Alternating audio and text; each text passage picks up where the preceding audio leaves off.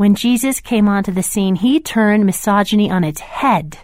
A rabbi at that time wouldn't speak to a woman in public, not even his own wife. This is still true for Orthodox rabbis. Even today, an Orthodox Jewish man is forbidden to touch or be touched by any woman who is not his wife or close family relation. Jesus didn't abide by those rules. During his ministry, Jesus engaged with women many times. He spoke to them. He touched them. He taught them. He esteemed them.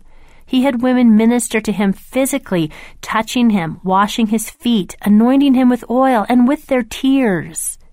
He had women disciples traveling with him, supporting him, learning from him, and sitting at his feet. If we, the church, the body of Christ, had followed the example that Jesus had set instead of the traditions of men held captive to sin in the fall, oh, we would have a much higher history here.